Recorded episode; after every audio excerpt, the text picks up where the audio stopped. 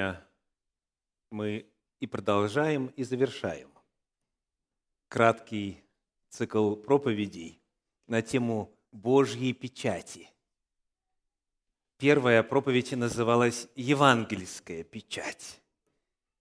Священное Писание говорит о том, что это печать Святого Духа. И человек ее получает тогда, когда узнает Божью истину – Евангелие о спасении и верой принимает в Иисусе Христа, помазанника Спасителя. Услышав слово истины, благовествование вашего спасения и уверовав в него, вы, говорит апостол Павел в первой главе послания в Ефес, вы запечатлены обетованным Святым Духом, который есть залог – наследия нашего.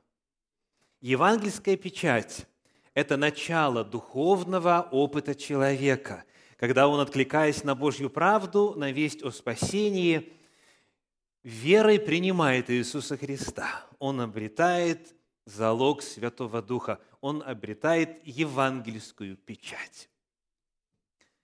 Сегодня мы будем исследовать Библию на тему апокалиптическая печать.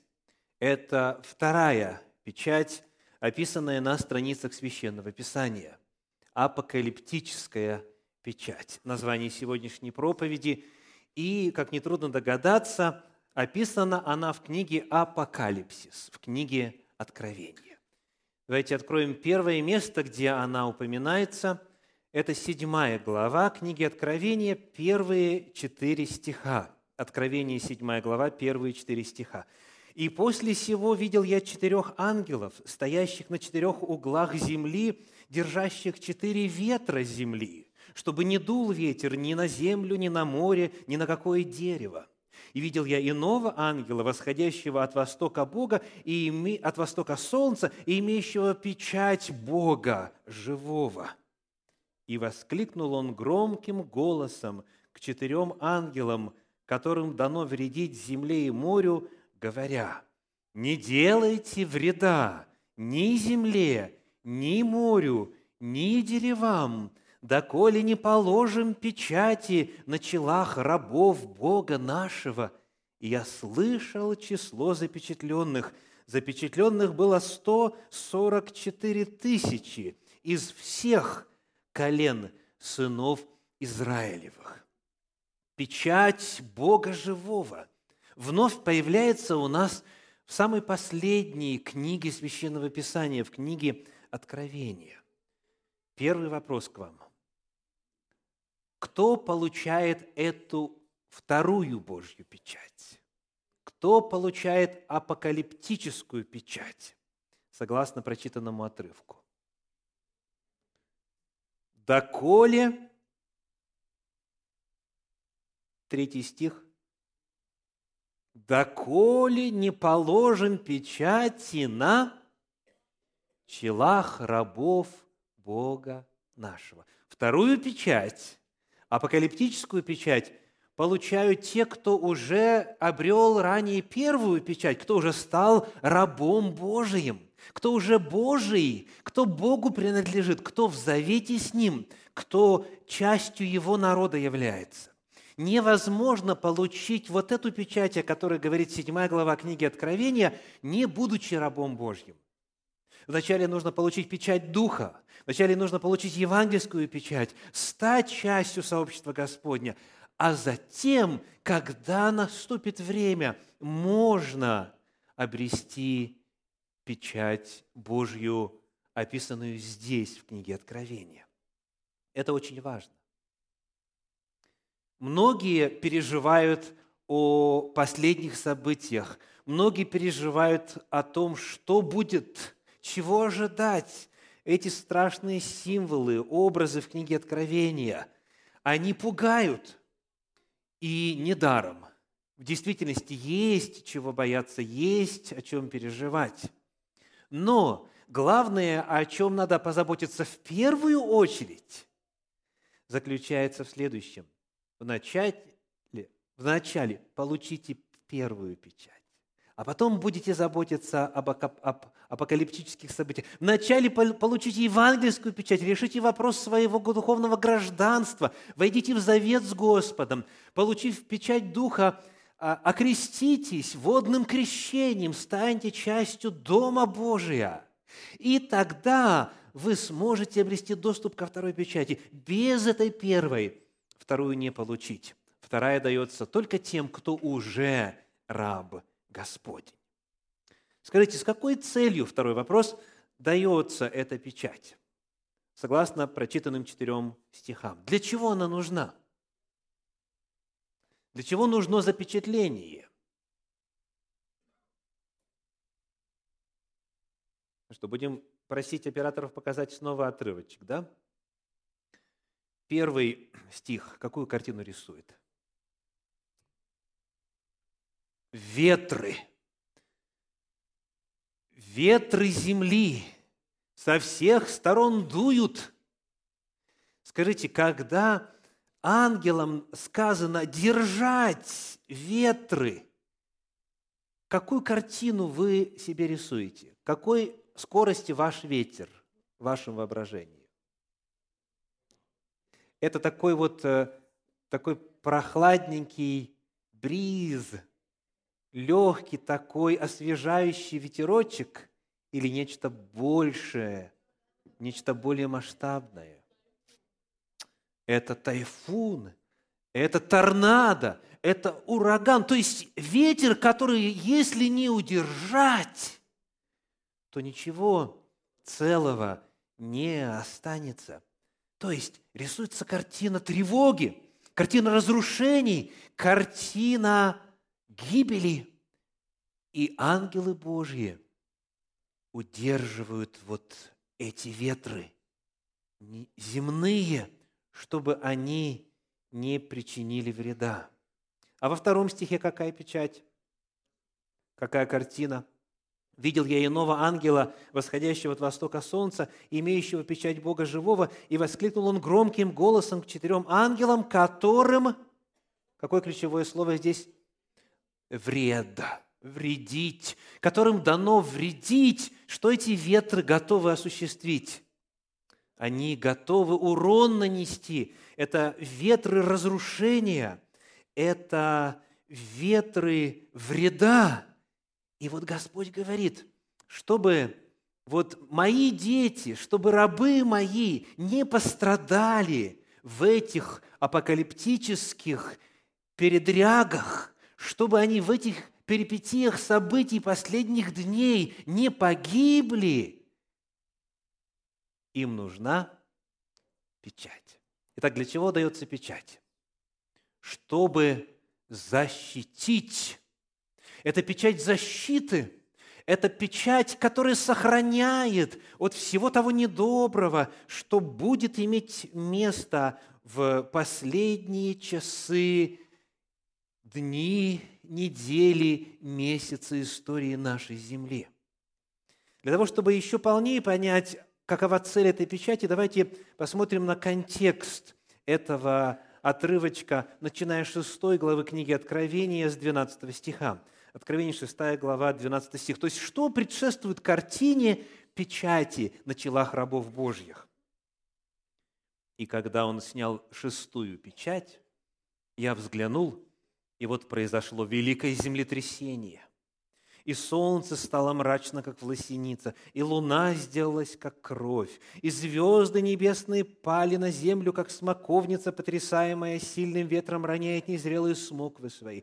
И небо скрылось, свившись, как свиток, и всякая гора и остров двинулись с мест своих.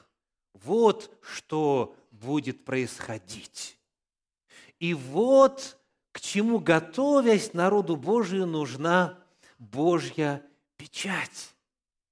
Это катаклизмы на небе, в воздушном пространстве. Это катаклизмы с небесными телами. Это катаклизмы на земле, землетрясения, всевозможные стихии, всевозможные катастрофы.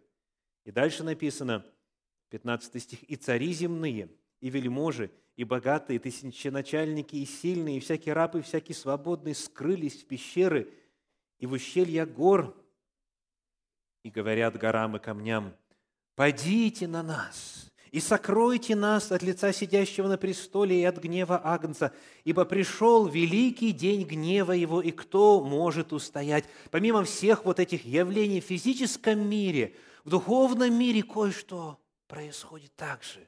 А именно настал день гнева Божия. Настало время продемонстрировать Богу Его отношение к греху. И все те, кто сросся с грехом, все те, кто стал грешником, все, кто живет во грехе, они в последний день не смогут отделиться от этого греха. И когда они видят славу Божию, того, кто есть огонь поедающий, они говорят горам и камням, «Падите на нас, сокройте нас от лица сидящего на престоле». Потому что кто может устоять? Печать Божья, апокалиптическая печать нужна для того, чтобы народ Божий имел защиту от всевозможных физических явлений, от того, что происходит в материальном мире. А главное, чтобы он мог ответить на вопрос. Какой последний вопрос предыдущей шестой главы? Какой последний вопрос в 17 стихе? Спасибо. Кто может устоять? И вот седьмая глава, в особенности ее начала, а это продолжение повествования, которое представляет собой ответ на этот вопрос. Итак, еще раз, очень важно – Вопрос о цели Божьей печати – это ответ на вопрос, кто может устоять. Кто устоит в день пришествия Иисуса Христа? Кто устоит в день гнева Его? Ответ – те, кто получит печать Божию. Кто же они? Кто эти люди, которые смогут пройти все потрясения неба и земли, которые смогут встретить Иисуса Христа и смогут устоять в этот день, и которые будут радоваться и говорить, вот Он Бог наш, на которого мы уповали, Он спас нас, возрадуемся и возвеселимся в явлении Его, в пришествии Его. Кто эти люди? Как они названы здесь? Как они называются в прочитанном отрывке? 7 глава, первые четыре стиха. Как? Рабы Бога. Да? Рабы Бога живого. Спасибо. Итак, рабы Бога живого, которые получат вот эту печать накануне самого конца, они устоят.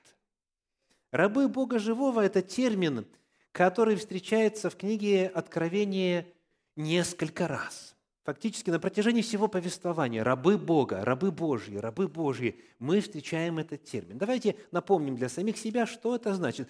Что это за группа, которая получит печать Божью и которая устоит в самом конце – Первая глава книги Откровения, первый стих. Откровение 1.1. Откровение Иисуса Христа, которое дал ему Бог, чтобы показать рабам своим, чему надлежит быть вскоре. И он показал, послав он и через ангела своего, рабу своему Иоанну. Итак, кто такие рабы Божьи? Вот мы знакомимся с ними сразу в первом и втором стихе, прямо с первого стиха книги Откровения. Рабы Божьи – это те, которым было послано все, что увидел Иоанн на острове Патмос. Так написано. Он послал рабам своим то, что показал Иоанну. Итак, рабы Божьи – это адресаты этой книги. А что это за адресаты? Кто скажет? Семь церквей, поименно названных.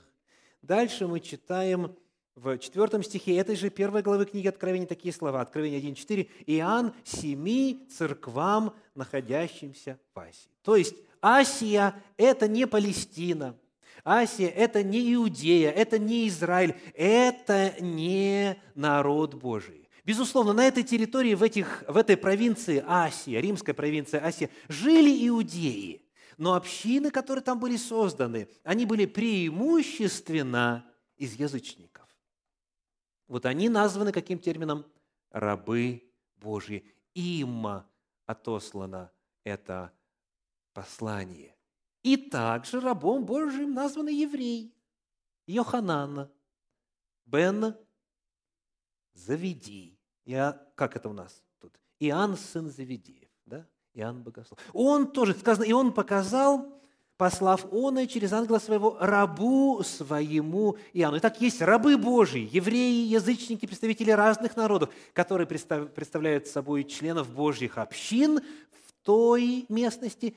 И есть один раб Божий из них, как вестник Иоанн Богослов, иудей. Еще одно место, книга Откровения, 2 глава, 20 стих, Откровение 2.20.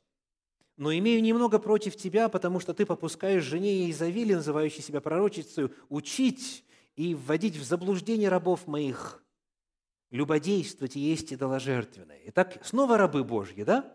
Где эти рабы Божьи живут? Какой церкви направлена эта весть. 18 стих. Ангелу Фиатирской церкви напиши. Фиатира – языческий город, известный город ремесленников. Церковь там была преимущественно из язычников. Вот они – рабы Божии. А, не будем все отрывочки читать. Я думаю, что вы догадываетесь о моей мысли которые взял из Священного Писания. Ну, напоследок, в этом разделе, Откровение 22.3.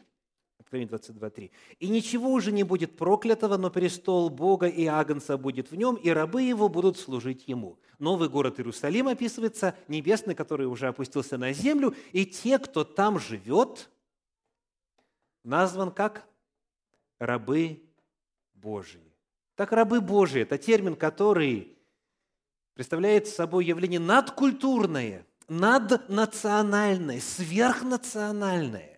Это все люди любой национальности, из любого народа, которые Божьи, которые Бога приняли, которые приняли первую печать, которые в завет с Господом вошли. Кто устоит в день пришествия Иисуса Христа?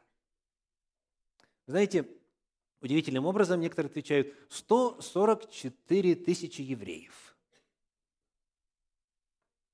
144 тысячи евреев. Давайте проверим эту версию. Ведь написано из всех колен сынов Израилевых. Так?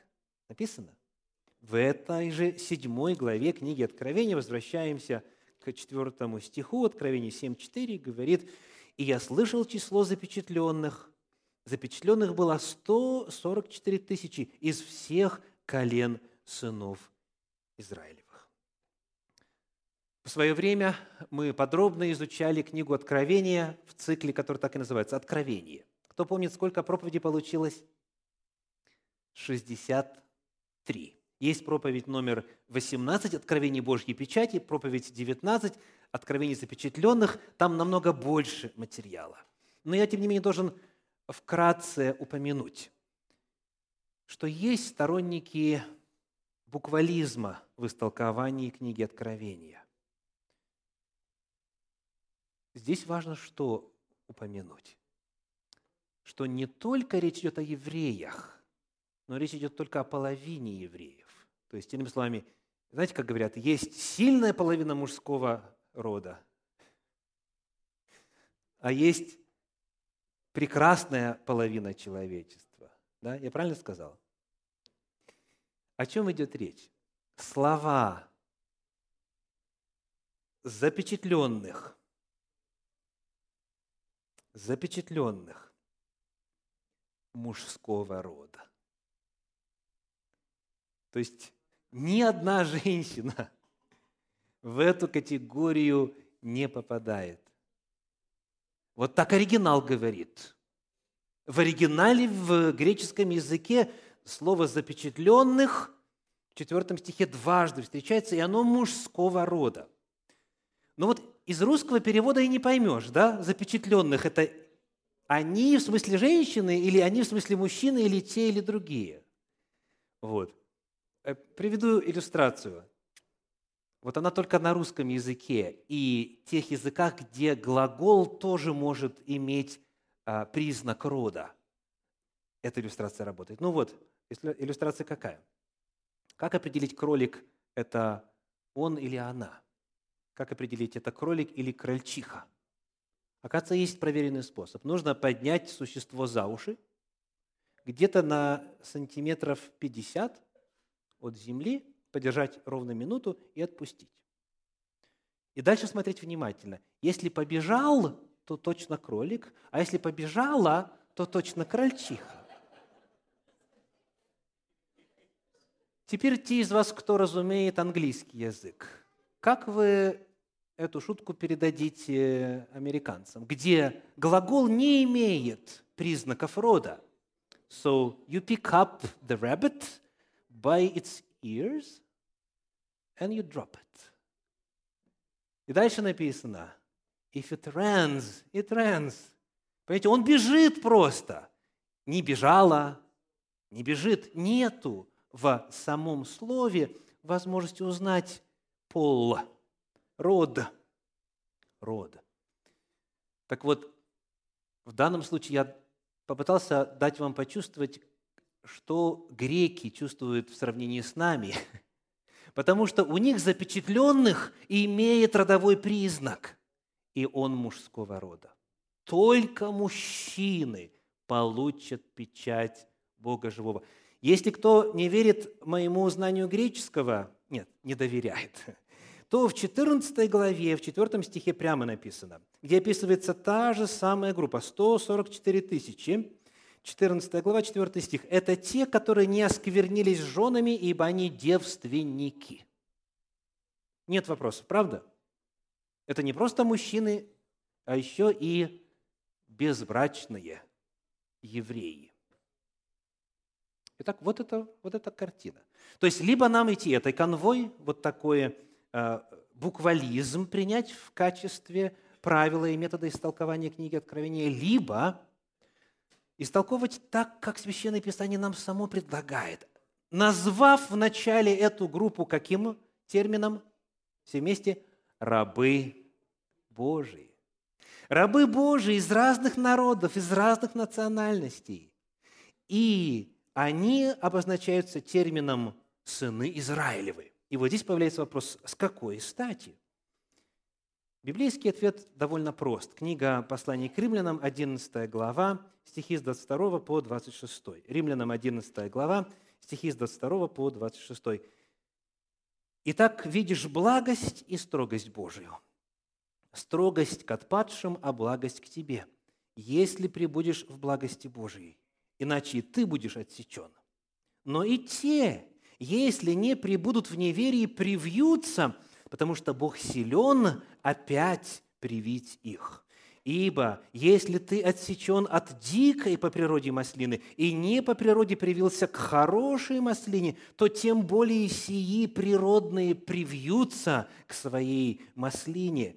Ибо не хочу оставить вас, братья, в неведении о тайне сей, чтобы вы не мечтали о себе, что ожесточение произошло в Израиле отчасти до времени, пока войдет полное число язычников, и так весь Израиль спасется.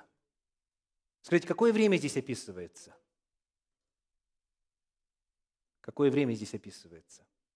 Точнее, каким временем заканчивается вот прочитанное Писание? Последним вторым пришествием Иисуса Христа. Согласны?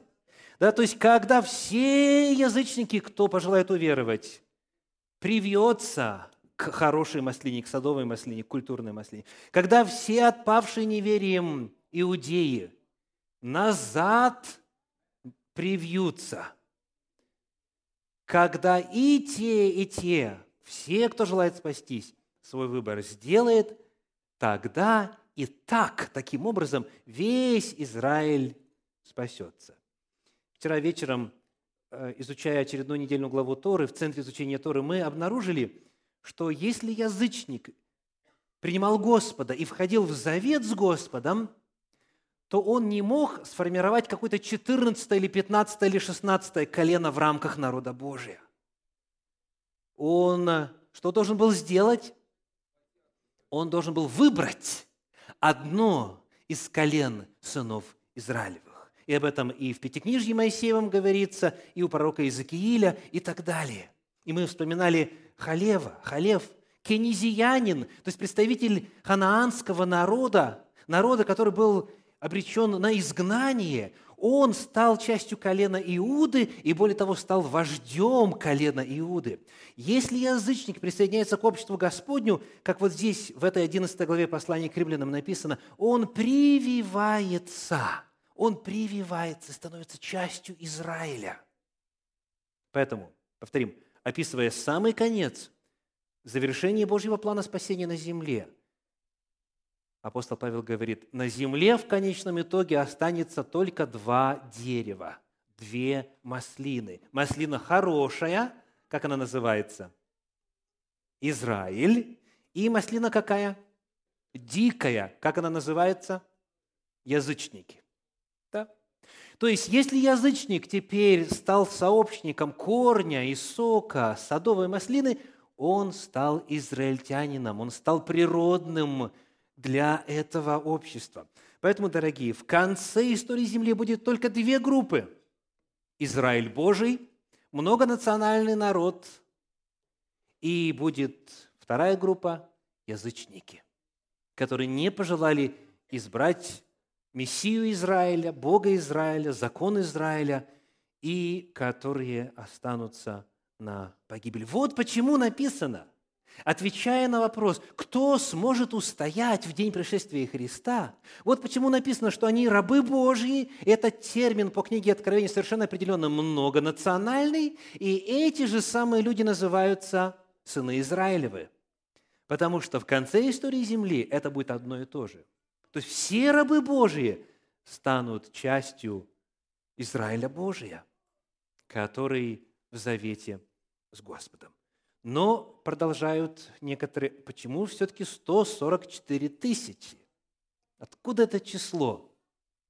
Давайте у самой книги Откровения спросим, где эти цифры встречаются. Ну, во-первых, седьмая глава нам рассказывает о том, что 144 тысячи – это не просто случайное число, оно появляется путем чего? Путем арифметики – 12 тысяч из одного колена, из другого, и так 12 колен, 12 тысяч на 12, получается 144 тысячи. Так? Есть ли где-то еще такие цифры? 12, 12 тысяч, 144 в книге Откровения? Это описание города Иерусалима. Спасибо. Давайте посмотрим. Книга Откровения, 21 глава, стихи 9, 10, 12 и с 14 по 17. Книга Откровения – 21 глава, стихи 9, 10, 12, с 14 по 17. «И пришел ко мне один из семи ангелов, у которого было семь чаш, наполненных семью последними язвами, и сказал мне, «Пойди, я покажу тебе жену, невесту Агнца». Итак, что мы сейчас увидим, согласно обещанию? Мы увидим жену, невесту Агнца. Мы увидим народ Божий. Так? А вместо этого что нам показано? Десятый стих. «И вознес меня в духе на великую высокую гору и показал мне великий город, святый Иерусалим, который не сходил с неба от Бога». Нету ли здесь подмены понятий? Почему пообещали невесту показать, а город показали? Потому что все скиния Бога с человеками. Этот город не пустой, в нем рабы Божии, в нем Израиль, потому что столица Израиля – Иерусалим, в нем Израиль Божий, в нем народ Завета. И вот когда мы читаем описание этого города, вот что оказывается. 12 стих. «Он имеет большую и высокую стену, имеет 12 ворот, и на них 12 ангелов. На воротах написаны имена 12 колен сынов Израилевых». Цифра, цифра 12 сколько уже имела место? Три раза. Дальше. «Стена города имеет 12 оснований, и на них именно 12 апостолов Агнца. То есть у нас и 12 колен, и 12 апостолов. И эпоха Ветхого Завета, и эпоха Нового Завета. Дальше, говоривший со мной, 15 стих, имел золотую трость для измерения города и ворот его и стены его. Город расположен четвероугольником, и длина его такая же, как и широта. И измерил он город тростью на 12 тысяч. На 12 тысяч стадий длина и широта и высота его равны. И стену его измерил во 144 локтя, мерую человеческую, какова мера и ангела. Как если мы самой книге Откровений зададим вопрос, что такое 144 тысячи, что такое 12, 12 тысяч, с чем это связано, какой будет ответ? Это все числа спасенных. Это числа Царствия Божия, представители разных народов. Это не еврейское понятие, дорогие. Ну что ж, мы сделали беглый обзор первых четырех стихов 7 главы книги Откровения, который упоминает Божью печать, именно апокалиптическую печать в этой книге в первый раз. Повторим. Кто получает Божью печать? Рабы Бога Всевышнего, рабы Бога Живого из разных народов, которые все, кто хочет Богу служить, кто будет живым на момент второго пришествия Иисуса Христа – они станут частью Израиля Божия.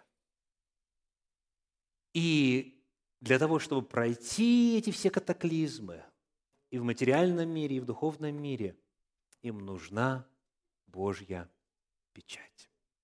Второй отрывок, который мы рассмотрим сегодня из книги Откровения, где упоминаются запечатленные. Это 14 глава. 14 глава первые пять стихов. Книга Откровений, 14 глава, первые пять стихов. «И взглянул я, и вот Агнец стоит на горе Сионе, и с ним 144 тысячи, у которых имя Отца Его написано на челах». Что мы сразу узнаем о природе этой печати? Вы видите, что это та же самая группа людей. Это те 144 тысячи, которые мы уже видели, которых мы уже видели в седьмой главе. Но говорится о том, что у них на челе вместо термина «печать» какой термин? Имя Божие. Итак, может ли кто-то сделать какой-то вывод о природе этой печати. Что такое Божья печать? Это Его имя. Так и написано. В седьмой главе сказано, что на челах рабов Бога нашего размещаем печать Божью. В 14 главе написано, что на челах этих 144 тысяч имя Божье написано. Это не два разных знака это один знак. Потому что печать Божья, суть этого явления – это Божье имя. И в этой аудитории мне не нужно долго рассказывать, что такое Божье имя. Вы мне скажите. Это Божий характер. Это то, каков Бог, каковы Его идеалы, каковы Его устремления, то, что Богу нравится, то, что Богу угодно. То есть, иными словами, эти люди на Бога похожи. Этот призыв находится в Священном Писании неоднократно. Например, апостол Павел пишет, говорит, который обновляется в познании по образу создавшего его. То есть сыны Божьи, они, возрастая духовно, стяжая силу Духа Святого, они на Бога становятся похожими. Такой призыв – уподобляйтесь Богу, как чадо возлюбленный. Помните? То есть, первое, что важно отметить, когда вы пообщаетесь с этими людьми накануне второго пришествия, вы как будто у Бога в гостях побывали. Выражение лица их, слова их, манеры их, действия, поступки, они отражают Бога. Через них Бог светится – как апостол Павел говорит, доколе не отобразится, доколе не изобразится в вас Христос, доколе мы все не придем в полную меру возраста Христова. Вот эти люди. И что точно можно гарантировать, что если пообщавшись с человеком, вы Бога не ощутили, вот того Бога любви, Бога Писания, а вместо этого, может быть, услышали проклятие, может быть, какие-то сплетни, может быть, какие-то склоки, может быть, только то, о чем Павел писал. Они мыслят о земном, вся слава их в сраме, их Бог чрева и так далее, и так далее. То можно гарантировать, что ваше общение было с кем-то, у кого нету Божьей печати. И этот момент хочу подчеркнуть. Очень многие из тех, кто говорит о Божьей печати в апокалиптической перспективе, очень часто урезают весь этот вопрос до исполнения одной из заповедей. И о другом ничего, ни о чем не говорят. О заповеди, да, надо говорить, и мы сегодня также это увидим. Но первое, первое в этой характеристике заключается в том, что эти люди Бога запечатлели в себе. Это первое. Второе. О них сказано, что они не осквернились женами.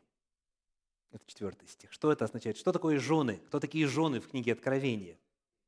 Это всевозможные церкви-отступницы. Есть жена, самое главное, мать блудницам, и есть ее дочери, блудницы, которые вином блудодеяния напоили все народы. То есть они, они верны Богу. Они верны Богу. Нет в их опыте духовного блудодеяния. Они верны Богу. Дальше написано, они следуют за Агнцем, куда бы он ни пошел. Они следуют за Агнцем. Агнец зашел на крест. И Агнец сказал, если кто не возьмет своего креста и не последует за мной, тот недостоин меня. То есть эти люди готовы страдать ради своего Господа, который их возлюбил, который их запечатлел, который им жизнь вечную дал. Они идут за агнцем, куда бы агнец ни пошел. Дальше написано, в устах их нет лукавства. Это пятый стих я цитирую, да? Откровение 14.5. В устах их нет лукавства. В оригинале греческое слово «псеудос», которое означает «ложь» в английском переводе, да? and their mouth, and in their mouth no lie was found. Нету чего? Лжи. Да. То есть псеудос означает ложь. В их устах нет лжи. И написано, они, пятый стих, вторая половина, непорочны пред престолом Божьим. Вопрос к вам. Как это может быть правдой и в каком смысле? они непорочны пред престолом Божьим. Они непорочны в смысле безгрешны или непорочны в том смысле, что против них не осталось никаких обвинений. А это не одно и то же, да? Они следуют за агнцем, а агнец – это жертвенное животное. То есть в этом отрывочке, в этом описании есть ссылка на жертву. Если грешит такой человек, если и согрешает такой человек – будучи обличаемый Духом Святым, он сожалеет, он исповедуется, он кается, он просит о прощении, и его грех изглаживается. Аллилуйя! Они непорочны в том смысле, что нет, нет против них в небесных книгах ни одного сознательного греха, в котором они не раскаялись. А также это, конечно же, означает, раз они Богу уподобились, что они во многом и многие грехи преодолели и изжили из своего характера. Они непорочны в том смысле, что кровь Иисуса Христа очистила их от всякого греха.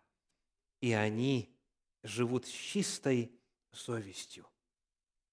И, наконец, о них сказано в 12 стихе этого отрывка, 14 глава, 12 стих. «Здесь терпение святых, соблюдающих заповеди Божии и веру в Иисуса.